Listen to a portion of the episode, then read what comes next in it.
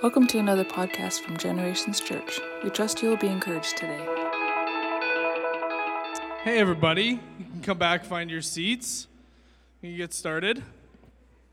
As you're coming back, I want to ask you a question for you to start thinking about is have you ever felt crazy?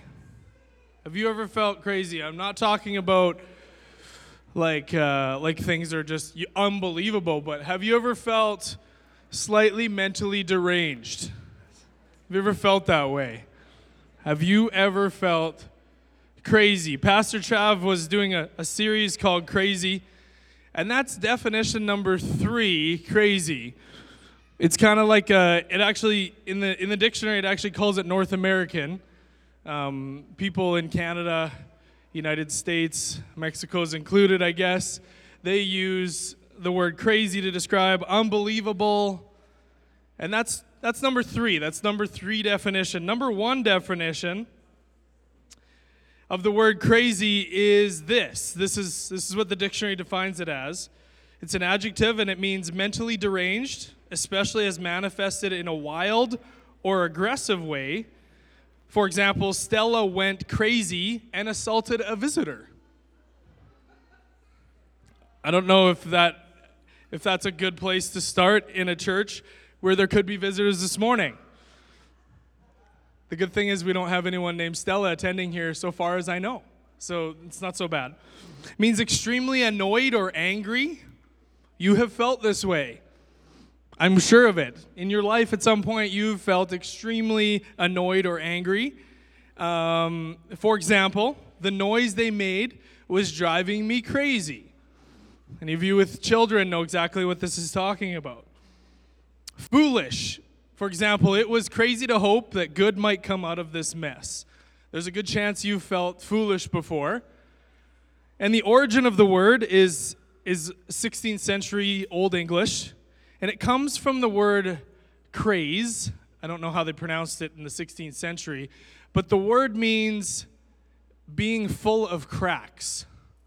That's what the word crazy means being full of cracks. And as I as I think about these descriptions of being mentally deranged and assaulting a visitor, I don't feel like I felt that way before, but I suppose that's true in hockey. I have I have physically attacked someone in hockey before. That has happened. So I guess I was crazy at that point in time. Extremely annoyed or angry, I felt that way. Foolish, I've definitely felt that way. And full of cracks, my mind has definitely felt full of cracks at times. At times, that's exactly, that's a great way to describe it. That's how my mind has felt. The other way I've described it to close friends when I'm telling them I'm not doing so well is that I feel like my mind is slowly closing in on itself. I don't know if you've ever felt that way, but you feel like the walls are coming in and closing you in, and you're becoming more and more um, concerned about how your mind is getting squeezed and how you feel like you're stuck and you can't can't go any further. That's the definition of crazy. Um, the Apostle Paul, um, if you read his writings, you'll see that he actually seems fairly crazy, and uh, and maybe identify that with. In fact, if you read his earlier writings, he's more crazy, and towards the end, he actually did a, a fairly good job of getting control of his thoughts. Um, but in the early writings, he, he says something, he says things like this. He says, The things I want to do, I don't do, and the things that I do want to do, I don't do. Did I say that twice? You know what I'm saying. The things I want to do, I don't do. The things I don't want to do, I do. Have you ever felt that way? Have you ever felt that way that you're continually doing something you don't want to do? That is, uh, that's, that's crazy. Um, it's maybe foolish, it's maybe mentally deranged, but we have this same struggle in humanity. All of us have that struggle. And then later on, he says, Who can deliver me from this body of death? And maybe you felt that way before because you feel like you have a plan for yourself and you want to move yourself in a certain direction, but in spite of everything you do to try to fix yourself and to try to corral yourself, you continue to do things that are contrary to what you want to do. It seems like you're crazy. It seems like you're going crazy. And then towards the end of his, his life, he was really mastering his thinking. He battled, he wrestled, he struggled, he warred. And the truth is, is that he won. And whether or not he won here, he eventually won because he was perf- he's going to be perfected one day. And even in prison, he mastered his thoughts. Even while he was in chains and shackles, he had the right perspective. And I often use that when someone's having a rough time. I'm like, you know what? Like, the apostle paul he was in chains and he could still praise the lord. So you might feel like you're in chains but you can you can still praise the lord. And that's encouraging to me and it gives me hope because if he was able to overcome it then i really feel like there's a good chance that i'm able to overcome it. Um, his story is a lot like my story. His story is a lot like your story. And i think that gives us hope for the crazy feelings that we have in our minds at certain points. So the title of today's message and uh, you can put up the slide. It's it's where's the battle? Where is the battle? So the, the Bible talks about a battle, okay? And oftentimes, we know, I mean, us as Christians, if we've been raised in the church or even if we're a new believer, you've probably heard about this fact that there is a battle continually going on. And that's, that's good to know. It's good to know that there is a battle going on. But uh, the specific question I want to focus on today is where is that battle? Because if there's a battle happening and it's over in this field and you're off in that field, there's a good chance that you're not really warring. There's a good chance that you're not fighting the battle, that you're not winning the battle. But I'll tell you what, even if you're not uh, on that battlefield, even if you're not going after the enemy, he's definitely going after you. So it's good for us to know where that battle is happening.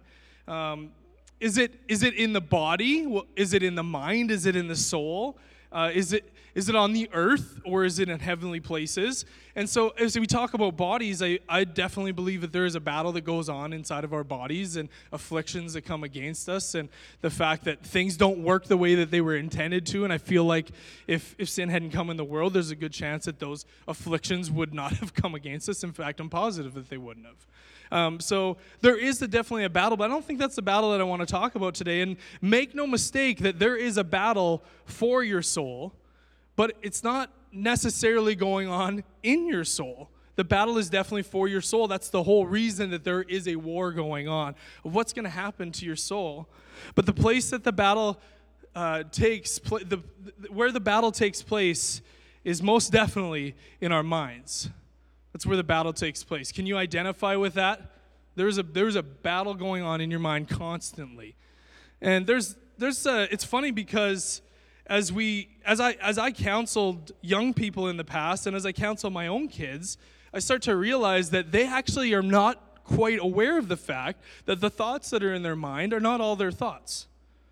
That the thoughts that are in their mind did not just just uh, come up from outside inside of them and bubble up and those are their own thoughts there's a lot of different thoughts going on and it takes a while before you can before you can determine which one is yours and which one is is the lord's and which one the enemy's firing arrows in there to get you thinking about things that, that you shouldn't and things that cause you to be to lose your focus. And I, I think that it's something that we actually have to be diligent to train ourselves.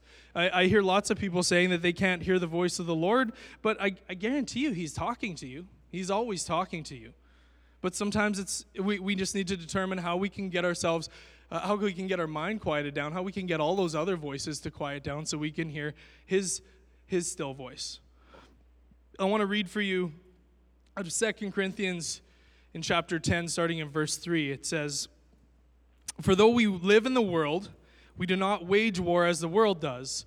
The weapons we fight are not the weapons of the world. On the contrary, they have divine power. And I just want to pause on that word. Uh, Pastor Trav has talked about the word power multiple times. So if you've been, if you've had the opportunity to hear some of his messages, you've probably heard the word dunamis before. There's, uh, there was actually once a band I remember that had the name Dunamis, and it was kind of cool because the definition of Dunamis was on the back of the shirt. So I happen to be familiar with that word even when I was a teenager. So dunamis means uh, it, it's actually where the same place we get the word dynamite from. It's it's talking about explosive power. So, on the contrary, they have divine power. So, the weapons we fight are not the weapons in the world. On the contrary, they have divine power to demolish strongholds. And this is another word that I want to I want to stop pause on for a second. This word is a Greek word that is akamora, akamora, akamora, something like that. I don't know. It doesn't really matter in this context, does it? It's Akermora. Okay, and it means uh, fortress. So, okay, stronghold, fortress. It's like, okay, we're understanding that, that it's a place. But um, I, I, was reading through uh, so, some text about this specific verse, and it said that it can be defined as a prisoner locked by deception, the type of fortress that is not a good one. A prisoner who is locked by deception. Not locked in shackles, not a locked door, but a prisoner who is locked in a fortress, and the lock is deception. And deception just simply means lie. So, what does our enemy do? He builds a prison one rock at a time, he shapes your thinking one lie at a time. The enemy's wise, he, he knows how to get you. It's just the way it is. He, he's been studying humans for thousands of years. He knows exactly what works and exactly what doesn't.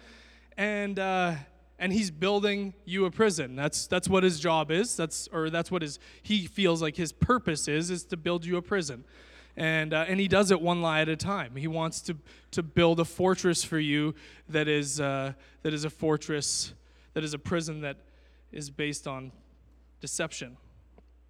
One lie at a time. You can't trust. You won't succeed. You're you're always broke. You're never going to amount to anything. God doesn't care about you you can't let others around you know your struggles. They'll, if they find out who you really are, they're going to reject you. And so, so what should we do about this? Well, it continue, the, this, this passage continues in verse 5. It says, We demolish arguments and every pretension that sets, up, uh, that sets itself up against the knowledge of God. How?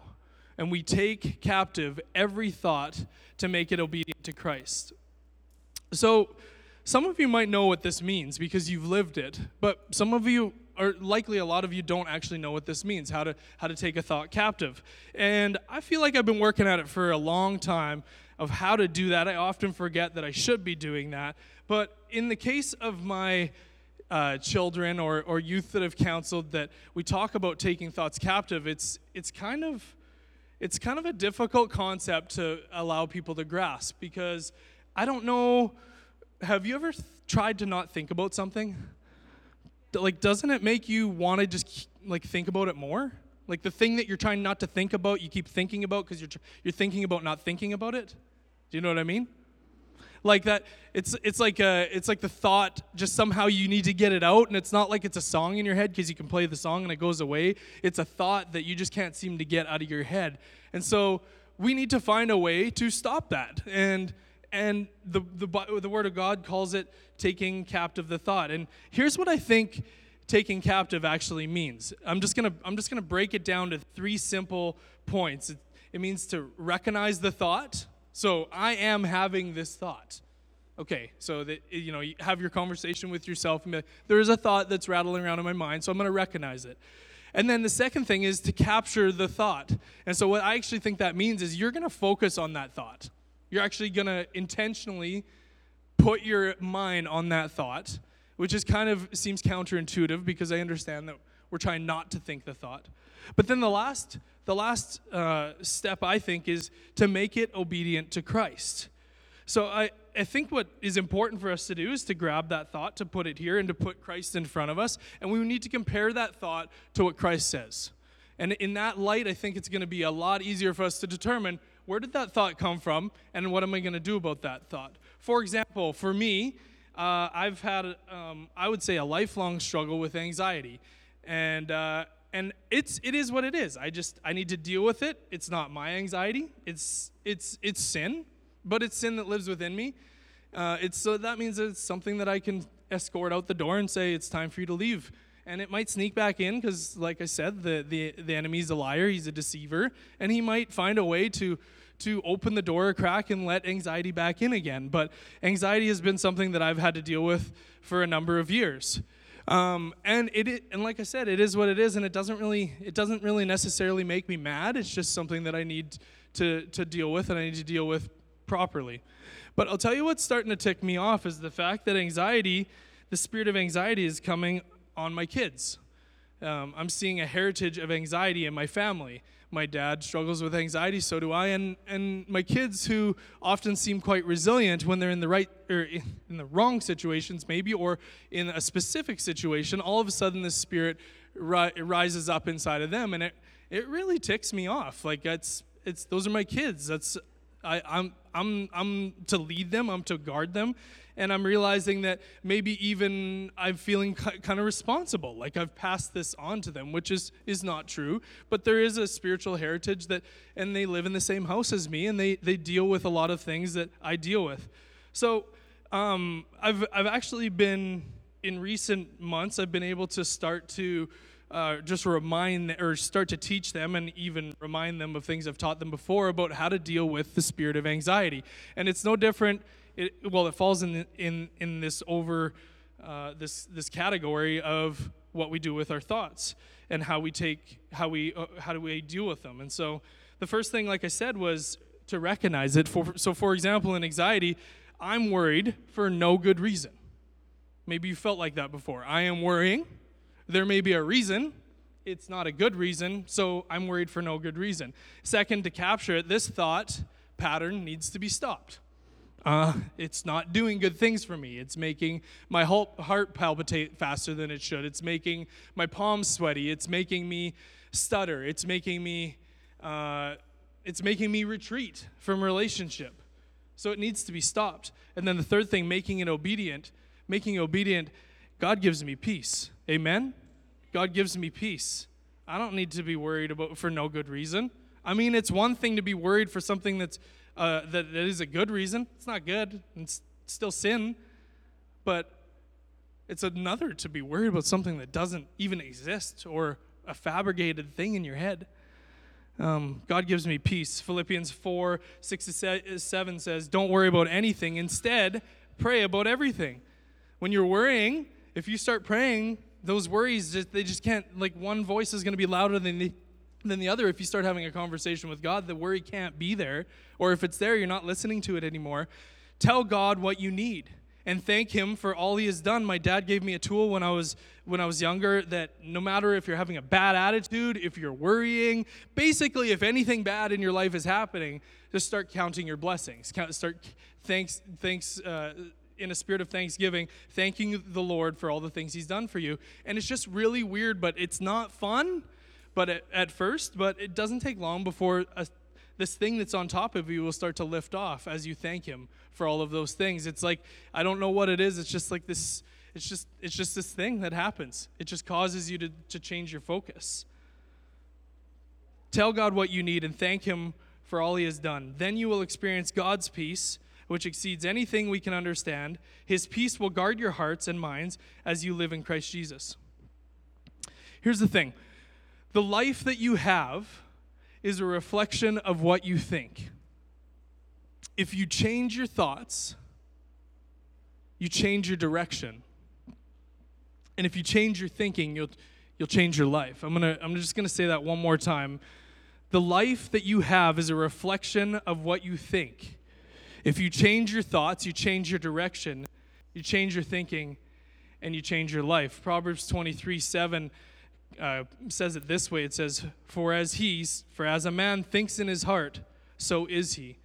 Uh, the power of positive thinking is something that has been um, taken by the world and and kind of made um, made their own.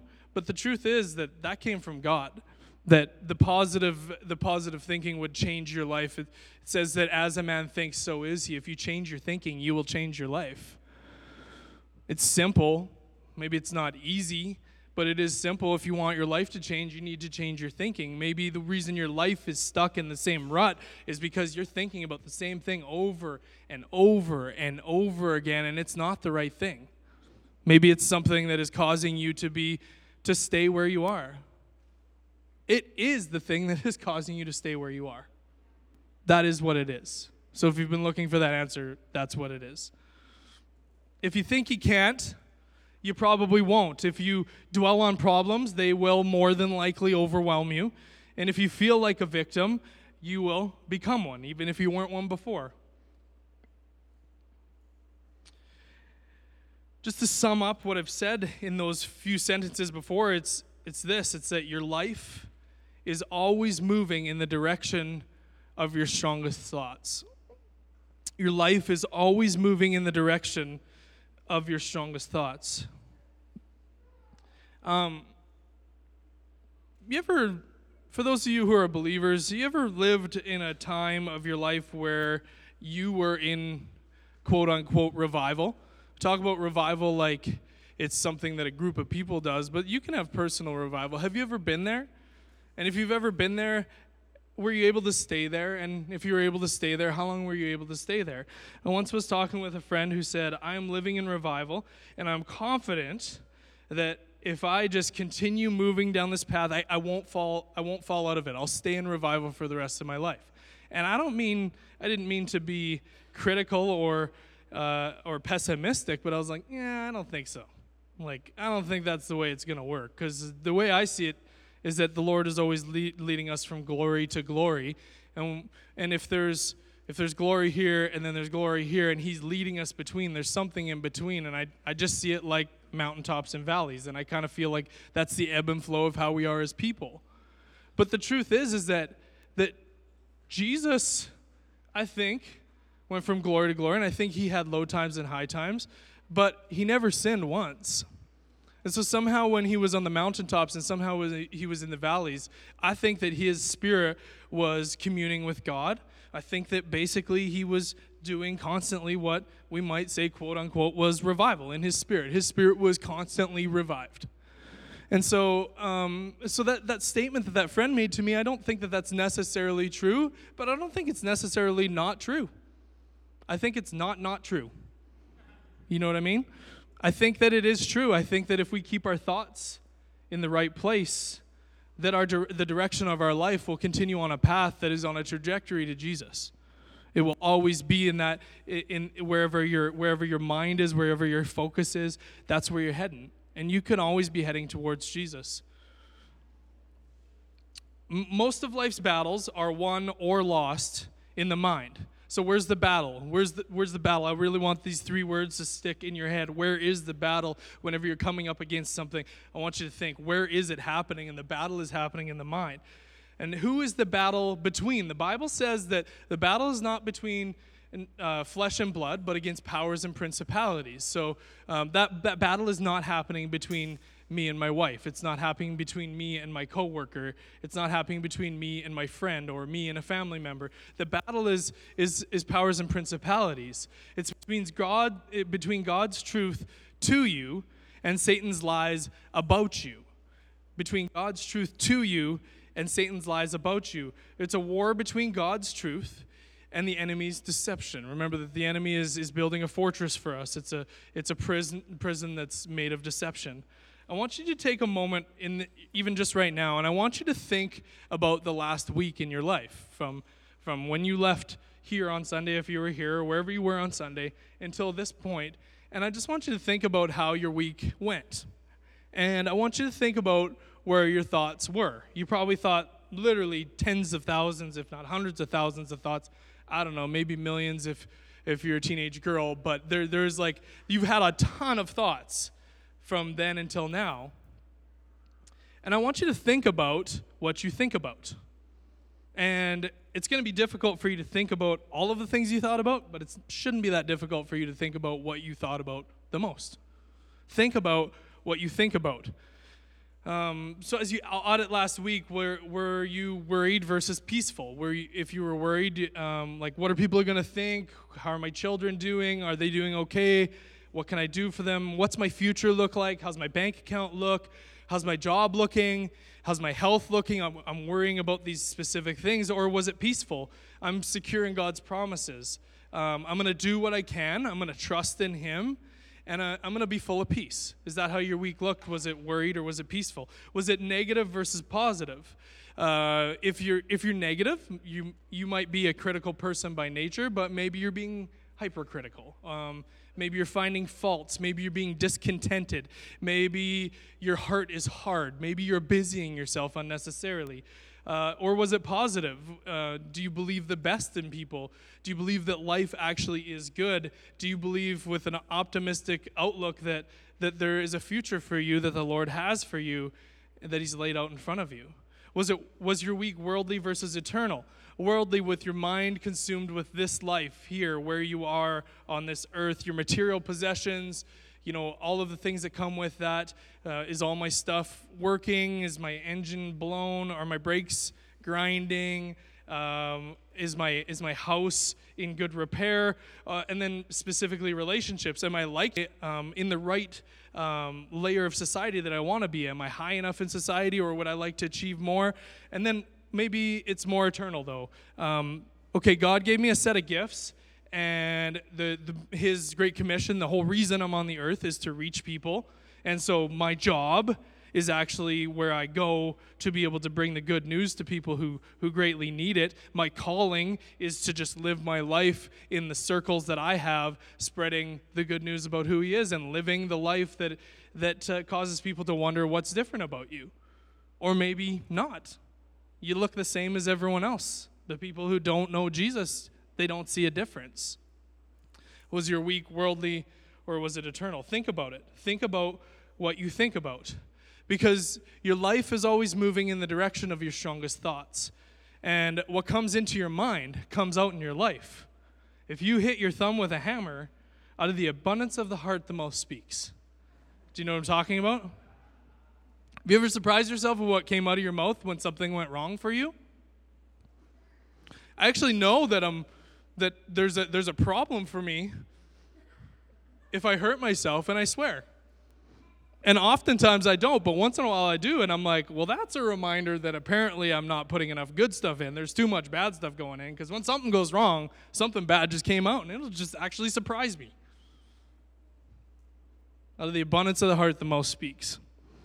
What comes into your mind comes out in your life. If you have teenagers, you know that you very much need to guide them in what is going into their mind because you'll actually be able to tell parents of what is going in based on what is coming out. And if all of a sudden something weird is coming out that hasn't before, you need to look at what's going in. Something has changed.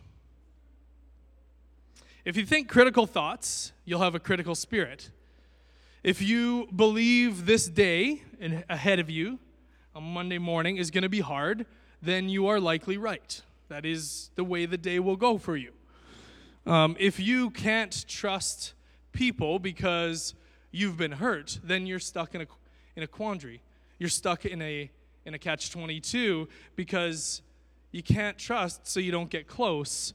And you don't get close, so you can't trust. And you can't trust, so you don't get close, and you just you can't get out of it? Are you, are you full of faith? Are you positive no matter what happens? You see the good, you see that God is in it. Uh, you believe that you can make a difference? Likely you will. If you believe that Jesus and me is enough and I can go make a difference in the world, then you, then you will. That is, that is what will happen. If you generally trust people, if you believe the best of people, um, if you'll, you'll have friends you'll have close relationships because you're willing to put yourself out there. I mean, there is a risk you're going to get hurt, but you're never going to have a close relationship unless unless you choose to trust before there's a reason or a history that proves that that person is trustworthy. You cannot have a positive life when you have a negative mind. Again, your life is moving in the direction of your strongest thoughts. There's a battle, and it's in your mind. And the, uh, just a question I want to ask you is Are you excited about the direction your thoughts are taking you? Are you excited about where your life is going? It's, it's a simple yes or no question. And if it's yes, well, good for you. But for, the most of, for most of us, it's probably like, well, not really. Like, I, I feel like it could go a little bit differently. Change your thinking, change your life. It's a, I'm going to give you a two step process. I find that three steps are just too much. One is good, this one I think requires two. So you're going to have to keep up with me for two steps, okay? Step number one identify the number one stronghold that is holding you back. When I ask you to audit your week, um, or I'll even give that to you as homework for this week, audit your week and identify what the number one stronghold that is holding you back. Again, what is a stronghold? The stronghold is a prisoner locked by a deception, locked by lies. And what is that lie? What is the enemy using to keep you from living the life that God has for you? Between you, where you are, and the life that the Lord has for you, um, the, the plans that He has to prosper you and not harm you, to give you a hope and a future. What's standing between you and that? What is that lie? What is the enemy using to keep you from living that life? Maybe you're ne- you feel like you're never good enough. My past is too bad. I can't trust. I'm never going to get ahead. I can't seem to get close to God. Uh, I don't like my job and I feel like I'm stuck. I can't get out of it. I'm never going to have a job that I love. I have too much to do, or my marriage is just unfixable. I have no idea how I'm going to get through this. Um, science has proven that thoughts actually change the chemical makeup of our brain. It's a neuro- neurochemical change, and something that you've probably heard about either coming up through uh, junior high school or even just reading stuff. There's all kinds of stuff out there. It's not all true, but there's all kinds of uh, brain science that's put out there. And, and positive th- thoughts, it's proven that that is when your, your brain releases dopamine. It's, it's, uh, it's what? It's like a rewarding drug. It's a, uh, it's, it, it ends up affecting your euphoria neurotransmitters. So it is a high that is legal. I know we have more highs that are legal now, but this is a high that is legal and it's actually something that your brain will will kind of get addicted to. And I don't even know if that's necessarily a bad thing as long as as long as you're getting dopamine from the right things.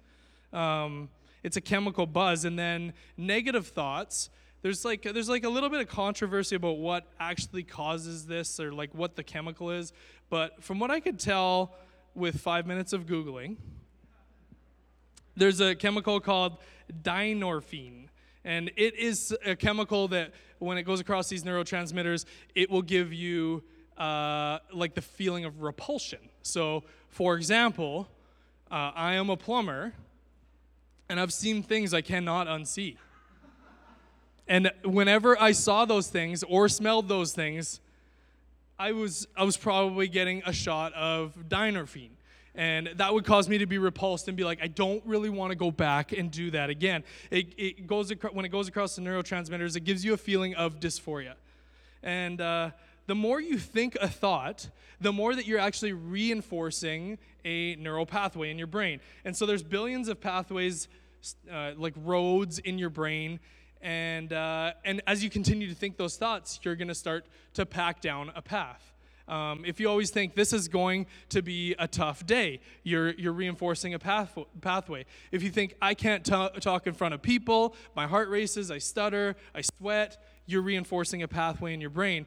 If you always battle like eating too much junk food and deep fried food, you're reinforcing a pathway, and you're also wearing a pathway in the lino on the way to your fridge. It's true. My wife and I enjoy long romantic walks, right? And we even have a sign in our bedroom. Maybe we should get rid of it, but it says, I enjoy long romantic walks to the refrigerator. And there's no one I would rather make that nine step walk with than my wife. But we're, we're reinforcing a pathway every time we go there. Thoughts that you have the most are the most traveled paths of your mind. They must be intentional. Otherwise, your, ma- your mind will take the easiest path. Our thoughts are lazy, the, the, they take the path of least resistance. The more you think a thought, the easier it is to, to think, continue to think that thought. In fact, if you've had a thought enough, that thought becomes a default thought in your brain.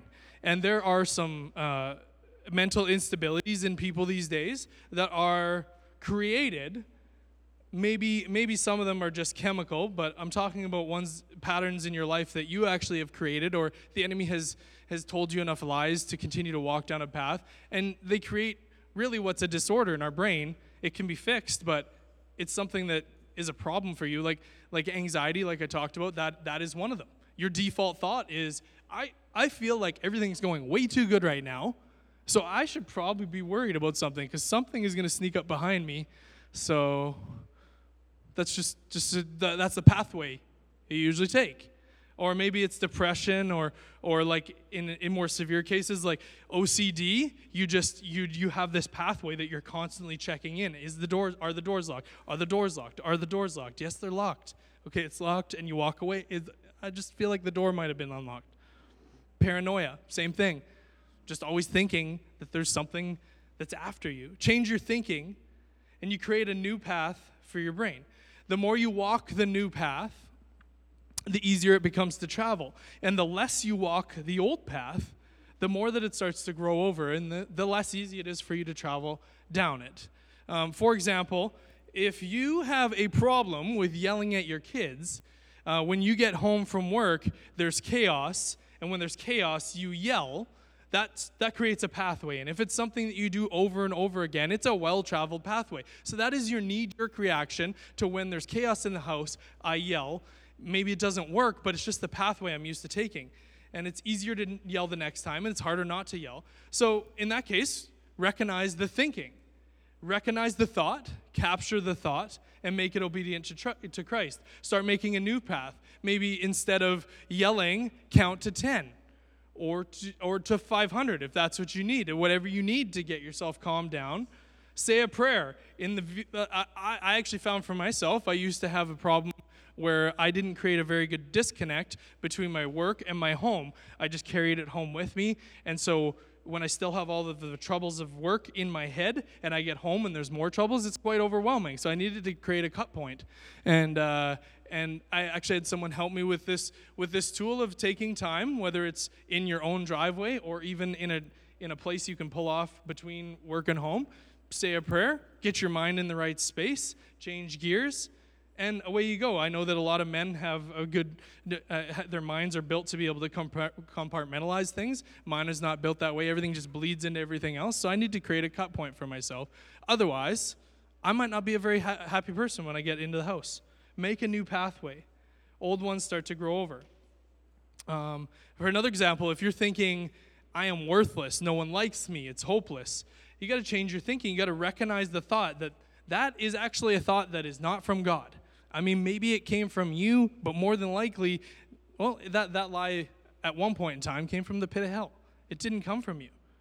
And so to recognize that thought, this isn't true, and make it obedient to Christ. I'm not going to continue to believe it anymore. Make a new pathway. Old ones start to grow over, and the new ones start to get well traveled. Change your thinking, change your life. It's actually science, and believe it or not, science and God can coexist.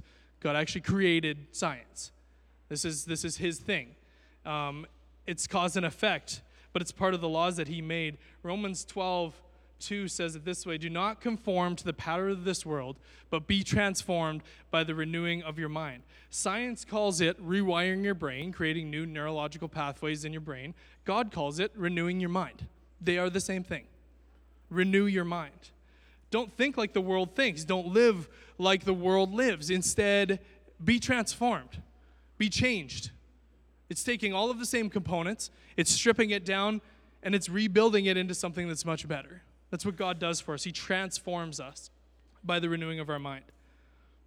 So this week, like I said, if if you already have it in your head, you got no homework. But if you don't, this week just just look at it. Identify the one stronghold that's call, that's holding you back. There might be one or two or three, but it's not probably more than ten. They're all the same. They're all the same thought that just are um, unfolding in different ways. What's yours? Just one. Maybe I'm not lovable. I'm not worth it. Never be good enough because of my past. I, I don't deserve anything good. God can't use me. Um, I don't know enough. Uh, my life is stuck. I'm always depressed. I'm always broke. I'm, uh, I'm one of the have nots. Uh, and there's nothing I can do about it. I'm helpless. I'm hopeless. I'm worthless. I'm, my life is pointless. Identify the stronghold and name it. You can't defeat what you can't define. You can't go over. You can't go after an enemy if you don't know what the enemy is. You can't. Uh, you can't defeat what you can't define. Uh, number two, name the truth that demolishes the stronghold. So first of all, identify the stronghold. Identify the deception. Identify the law or the lie. And number two, name the truth that demolishes the stronghold. Um, you, if you struggle with something specific, there is a verse in the Bible probably a plethora of verses that that um, talk that speak to that issue. You need to you need to get a new favorite Bible verse for the thing that ails you. You need to start to speak truth out for the thing that causes you problems. And there's it's it's really not that difficult to find one of them and to memorize it and to think on it. And if you're in a in a place where you can do it without looking crazy, continue to quote it out loud. Or if you're not worried about that, then just go right ahead. Either way, identify the lie and the deception, and then identify the truth that will set you free from living the life that God has for you. And then I just want to go back and read that text that I read for you at the very beginning um, because I think that it, it might ap- apply to your, to your mind in a different way. 2 Corinthians 10 3 to 5, it says, For though we live in the world, we do not wage war as the, war, as the world does. The weapons we fight are not the weapons of the world. On the contrary, they have divine power, they have explosive power to demolish strongholds, to demolish the enemy's lies, to, to demolish his, his, the deception that he's placed up in front of you. We demolish arguments and every pretension that sets itself up against the knowledge of God, and we take captive every thought to make it obedient to Christ. So, the only other thing that probably would be good to know is um, if there is a battle and if we are going to be involved in some way, then what are our weapons? Well, um, if, if you in Sunday school got the uh, opportunity to learn about the armor of God, there is only one offensive weapon, and, and that's, his, that's the sword, and it represents His word. And God's word is truth, and the truth says, This is not from God, so I won't believe it. This isn't truth, so I won't embrace it. His word, reading His word, is actually offensive to the enemy speaking the, the Lord's word out in a situation is, is the only thing you really have to be able to go on the offense. The Bible says that uh, we overcome the enemy by the, the blood of the Lamb, Jesus sacrificed for it, and the word of our testimony. And obviously, those are a couple of things that, that maybe you can call tools, but the truth is that that's all wrapped up in His word. Our testimony is wrapped up because in what, what, we, what we heard, what we believed, and what we applied in our lives. And all of that happens, oddly enough, through your mind. And I think your mind is, is, is going to pass away to some degree when you leave this earth, and your soul will remain. But the odd thing is, is that everything happens in the mind. It's like the mind is the gateway to your heart and to your soul. And there's a battle going on there, and it's really important that we're aware of that and we know how to fight it. Um, so I'm choosing a different path. I'm, I'm, the old path is starting to grow over, and soon it won't be re- recognizable, and soon I won't even know where it was, so I won't be able to travel it anymore. Um, I can't get it all done. I can, I can do all things through Christ who strengthens me. I'm, I'm not a good mom. Oh, Christ is more than enough in me. I'm scared about the future. Worry not about tomorrow. Have faith in God. He's never going to leave you, He's never going to forsake you. Um, maybe you're feeling, I'm not attractive enough. I don't like what I see in the, in the mirror. And the Lord says that you are fearfully and wonderfully made. I want to talk to you just really briefly, just a little bit more about my personal struggle, because I, I just think it might, uh, might apply to you in how you can see throughout your life there maybe has been something that the enemy has been deceiving you about, even for years. Uh, as a kid, I remember always thinking that I'm not good enough, so I just got to try harder. I just got I just got to try harder. There, I know I'm not good enough, so I'm just gonna have to keep trying harder. And then as I as I moved into adulthood, it it it seems like it changed, but it's really not. It's I think it's the same lie. It's that I can't be enough, so I got to work harder. And so like I just I just don't have I just can't I just can't be enough. So I just got to keep working harder. I just got to there's if I work harder, I will get there and then maybe I'll be enough. But I, I can't I'm not enough, so I just got to keep working harder. But working harder doesn't work. Have you have you noticed that in your life, where when there's an issue um, in your life that that you feel like if I just pour a whole bunch of time at this thing, this will fix it. And oddly enough, that often doesn't work. Um, and so working harder doesn't work, so then I start to look towards finding a place to blame because I'm like, well, certainly the problem can't be with me, so there's got to be something else. What can I blame for this? And it's like, I don't have enough money, I don't have enough time, I don't have enough energy. And all those things really translate into the same thing. I'm just saying, I don't have enough. And you know what stings about that truth in my life is that it is absolutely true. I am definitely not enough. I never have been enough. I probably never will be enough. In fact, I definitely won't ever be enough.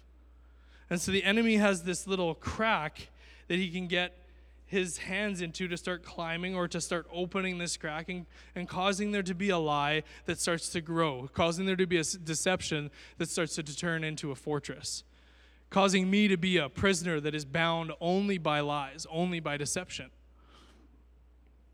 When I work for money, I, I don't have enough time. And then if I uh, press for more time, I don't have enough energy. And then it, all it ends up turning into is just borrowing one thing from another and just exchanging them. And no matter what, the, the equation never works. Never really get where I wanted to go.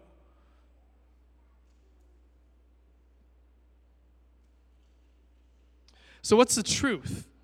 To, to find what the truth is for myself that causes me to be able to to walk out of this prison because you can. Um, if a prison is built in deception, the truth is is that the truth will set you free.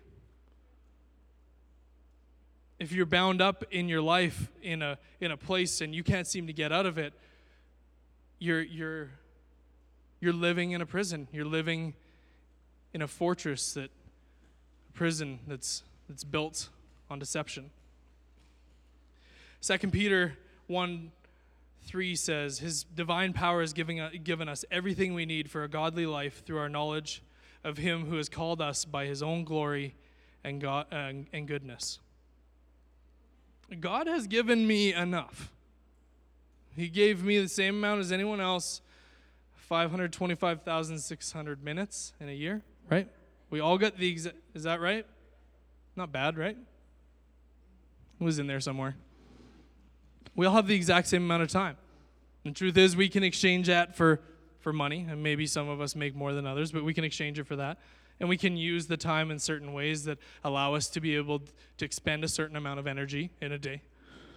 God has given me enough time. He's given me enough patience. He gave me enough energy. He gives me enough wisdom. Um, he gave me the people around me that I need. He gives me the resources. Luke 4:18 says, "The spirit of the uh, of the Lord is is on me, because he has anointed me to proclaim good news to the poor. He has set me to proclaim freedom for, for the prisoners and recovery of the sight of the blind, to set the oppressed free." The worship band can start to to come back up again. Freedom for the for the prisoners. So Jesus said that he was on the earth to do, and he said that, that we would do even greater things than, than he did. And so my opinion is, is whatever we saw Jesus do, that is what we should be doing. And um, he, he, he came to give freedom to the prisoners, to set the oppressed free. God says to you today, if you are bound up in a fortress of deception, in a prison of lies. Today he says, be free. For those of you that have made Jesus the, the, the Lord of your life, honestly, you're just discounting what he did for you. As you continue to live in those lies, that is that's not why he came. He came so that you could have life and, and life abundant. He wanted you to have life to the fullest. And if you believe that He came and He died and He took your sin and, and He set you free, then why are you still living like you're a, a slave? Why, why are you still under a yoke of slavery? God says, open the door and be free. It's not locked. You ever hear about um,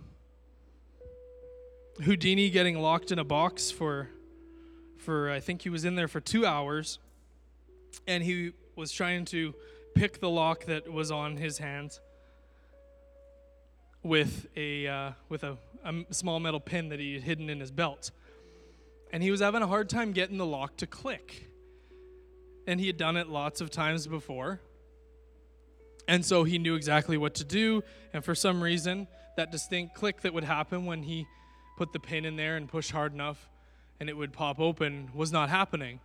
And the reason that that was is that the gentleman that had tied him up and or chained him up, I guess, and, and put the lock on, didn't engage the lock fully. So the lock looked like it was closed, but it wasn't. So the truth was is that the lock was already unlocked. And maybe that's you today. Maybe you're having an issue with trying to these chains off of you and you think that you're locked, but the truth is it's deception you're deceived. You are not enslaver, enslaved. You are not locked in. The enemy has you tricked. And you're living the life that the enemy would like you to live instead of the, the life that the Lord would like you to live. So, where's the battle? It's in your mind. Identify the number one stronghold that is holding you back, and then name the truth that demolishes that stronghold. Nothing more powerful than the name of Jesus. Amen. And his truth is has enough power, more than enough power, to cause those lies to just fall.